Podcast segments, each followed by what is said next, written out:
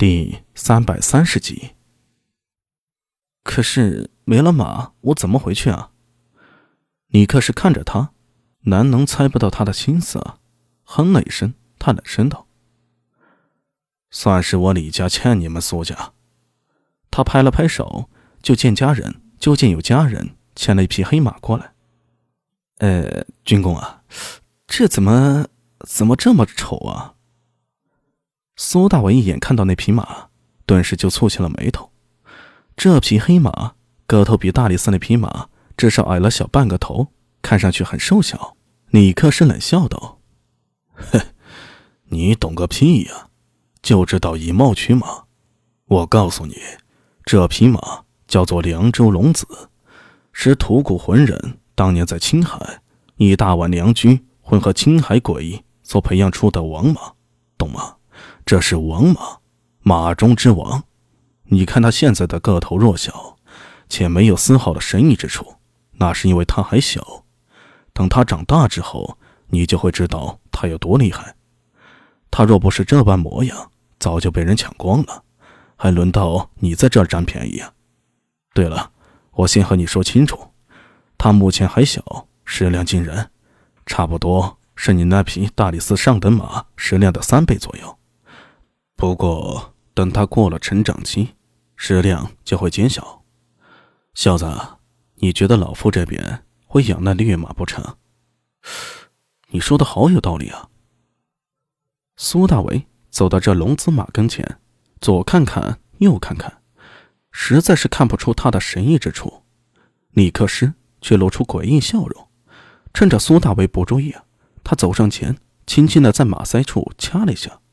刹那间，就见龙子马周身毛发膨胀，冲着苏大为发出一声咆哮。没错，是咆哮，而非马嘶。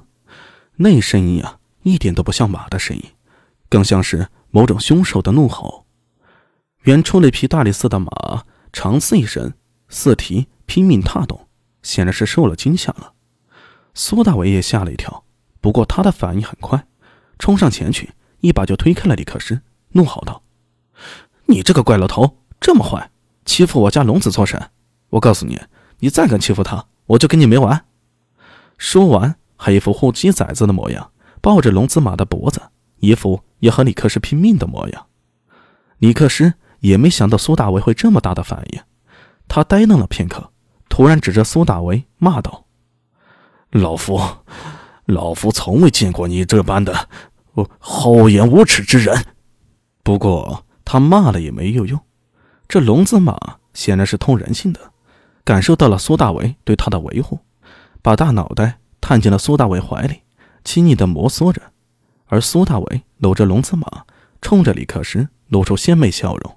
他张开嘴，却没有发出声音，问道：“什么情况？”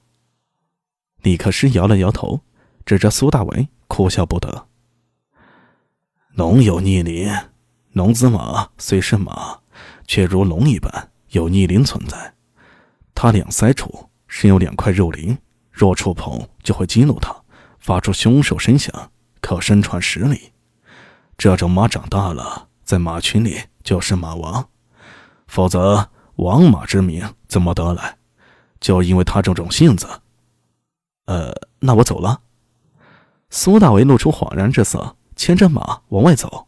走了两步，他突然想起了一件事儿，扭头对李克石说道：“呃，军公，我有一桩生意，你有兴趣吗？”“啥？”“你看，你说了，龙子食量惊人，我家里养了一匹大理寺的马，就些艰难呢，更何况龙子。不过，我有一桩生意，独家生意，你若有兴趣的话，咱们可以合作一下，你看如何？”原本苏大伟以为李克石不会感兴趣。毕竟他李克师是堂堂丹阳军功啊，大唐军神李靖、李药师的兄弟，对钱应该兴趣不大。哪知他的话未说完，李克师的眼睛就亮了。呃，什么生意啊？呃，军公啊，你很缺钱吗？李克师这时候已经把周遭的家臣赶走了，轻声说道：“你别管，我只问你什么生意，保证赚钱吗？”那模样啊，俨然一个行走于沙漠之中快要渴死的女人遇到了救星一样。眸光一闪，苏大伟打量起了李克石。